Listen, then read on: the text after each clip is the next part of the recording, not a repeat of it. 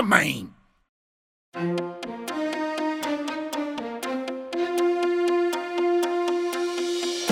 Bem-vindo, muito bem-vindo a mais um episódio do podcast Faz-te Homem de Luís Coelho. O podcast especialmente criado para te lembrar que homem que é homem não tem medo de ir ao médico nem de fazer o exame da próstata. Hoje, no programa da manhã, a vergonha de ir ao médico fazer o toque retal é a principal causa de morte de mais de 1.800 homens em Portugal, todos os anos, com cancro da próstata. Iremos desenvolver este tema mais à frente na nossa emissão, mas para já, as notícias, à hora certa. Não sei bem que horas são, mas é de certeza a hora certa para ouvir as notícias. David Cristina, a emissão segue contigo. Jurisprudência do Regabof. Em termos de libertinagem jurídica, é seguro afirmar que Portugal é um dos melhores destinos do mundo para seja verdade. Somos um povo cuja legislação do sexo é tão permeável como a bexiga de um incontinente.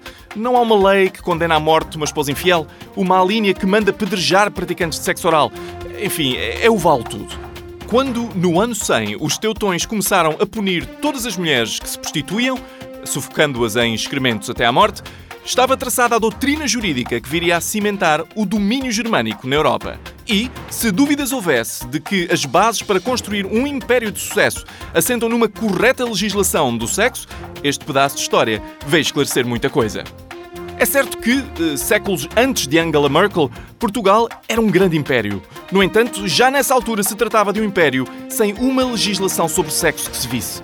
E os povos conquistados pelos portugueses, gente simples, que só queria ser conquistada por alguém que viesse ensinar as suas mulheres a cobrir os seios e apelar à monogamia, não estiveram para se sujeitar ao domínio de um povo selvagem como o nosso. Em Portugal, o poder judiciário está nas mãos de uma elite de libertinos, incapazes de criar um conjunto de leis que proteja as nossas cidades de se tornarem as novas Sodomas e Gomorras. Se realmente quisermos evoluir como povo, há que seguir o exemplo de outros povos mais evoluídos nestas andanças.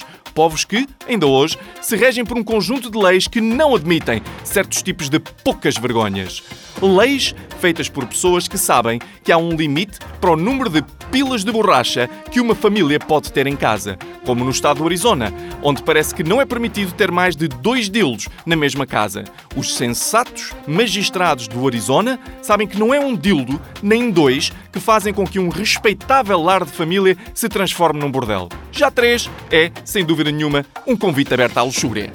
Leis que permitem verdadeiros controles de qualidade da performance sexual, como em Cali, na Colômbia, onde é obrigatório que as mães testemunhem, in loco, a noite de núpcias das filhas.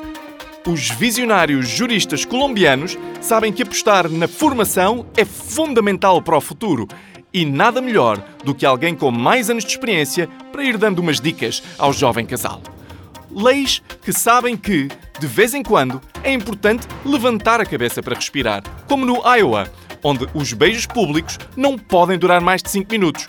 E tendo em conta que a capacidade pulmonar do ser humano nos permite suster a respiração durante uma média de 2 minutos, trata-se claramente de uma lei que ainda peca por excesso.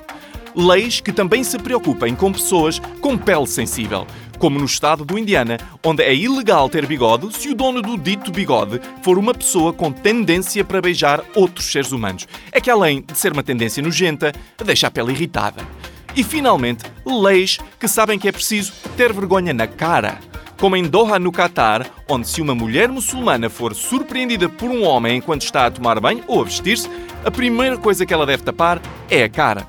Já por cá, sempre que damos de caras com uma mulher desnuda, ela apressa-se a tapar os seios e a genitália, deixando as suas narinas lascivas, as suas bochechas malandras e as suas sobrancelhas ordinárias completamente à mostra. Claro que uma sociedade verdadeiramente evoluída não pode ficar por legislar apenas o sexo entre seres humanos. Também o sexo com animais se deve sujeitar à mão pesada da justiça. Em Fairbanks, no Alasca, vivem pioneiros em jurisprudência animal que criaram uma lei que proíbe os alces de terem relações sexuais nas ruas da cidade. Uma lei que não só põe fim a essa imoralidade, como ainda estimula a economia daquela cidade, obrigando os alces a alugar quartos para poderem copular sem ofender as boas gentes lá da terra. No Irão, a lei diz que sexo entre população masculina e animais selvagens não é recomendável, especialmente como a leoa. Ainda está para sair no nosso país um parecer com a coragem de dizer aos portugueses para não darem berleitadas em leoas. É que é estarmos mesmo a pedi-las. Felizmente, no Irão, há legisladores com muita experiência na matéria que tiveram a clarividência de registar no Código Penal que o governo iraniano só recomenda sexo com animais domesticados, como cães, gatos, burros, cordeiros e, como é óbvio, pombos. É verdade que estamos perante alguns dos crimes mais obscenos da história e as penas previstas no nosso Código Penal não são suficientes para castigar estes prevaricadores. Mas Portugal pode apelar a outros tribunais que sabem muito bem como lidar com estes pândegos. Em Georgetown, Guiana, os casais que sucumbirem à devassa de fazer amor enquanto se banham todos nus num lago são encharcados em tinta fresca, atados a um burro e exibidos pelas ruas da cidade. Já no Novo México, a sentença para o horripilante crime de copular por meio da boca pode dar até 10 anos de cadeia e uma multa de 5 mil dólares.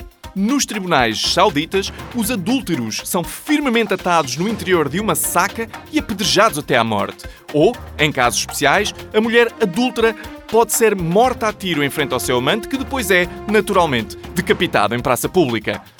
Claro que, para o sistema funcionar, é preciso monitorizar de perto os infratores. Tratando-se de ofensas que normalmente ocorrem na privacidade de casa, esta tarefa pode ser bastante complicada. Mas se há cães treinados para descobrir droga em malas, certamente se podem treinar para descobrir dildos em mesinhas de cabeceira. Bastante mais avançados que os nossos, os tribunais islâmicos já encontraram outras soluções para este problema. Aí, um verdito de culpa de adultério depende inteiramente do testemunho de quatro homens ou de oito mulheres que tenham presenciado o ato. Eles sabem muito bem que quem comete adultério é gente tão embevecida em pecado que raras vezes se apercebe que estão mais oito pessoas na mesma divisão. Face ao exposto e tendo em conta o mais que provável comportamento indecente do ouvinte, aconselho a ter mais cuidado da próxima vez que viajar para outros países. Provavelmente é considerado um criminoso em muitos deles. De volta para ti, Rui. Este podcast é um projeto da Associação Portuguesa de Doentes da Próstata com o apoio da Janssen, companhia farmacêutica do grupo Johnson Johnson. Todas as opiniões expressas neste podcast são da exclusiva responsabilidade do autor e não espelham a opinião dos locutores que dão voz aos textos. A escuta prolongada destes textos pode provocar masculinidade. Se és homem e tens mais de 40 anos, está na altura de ires fazer o exame da próstata. Em caso de dúvida, consulta o teu médico. Faz-te homem e faz o teste.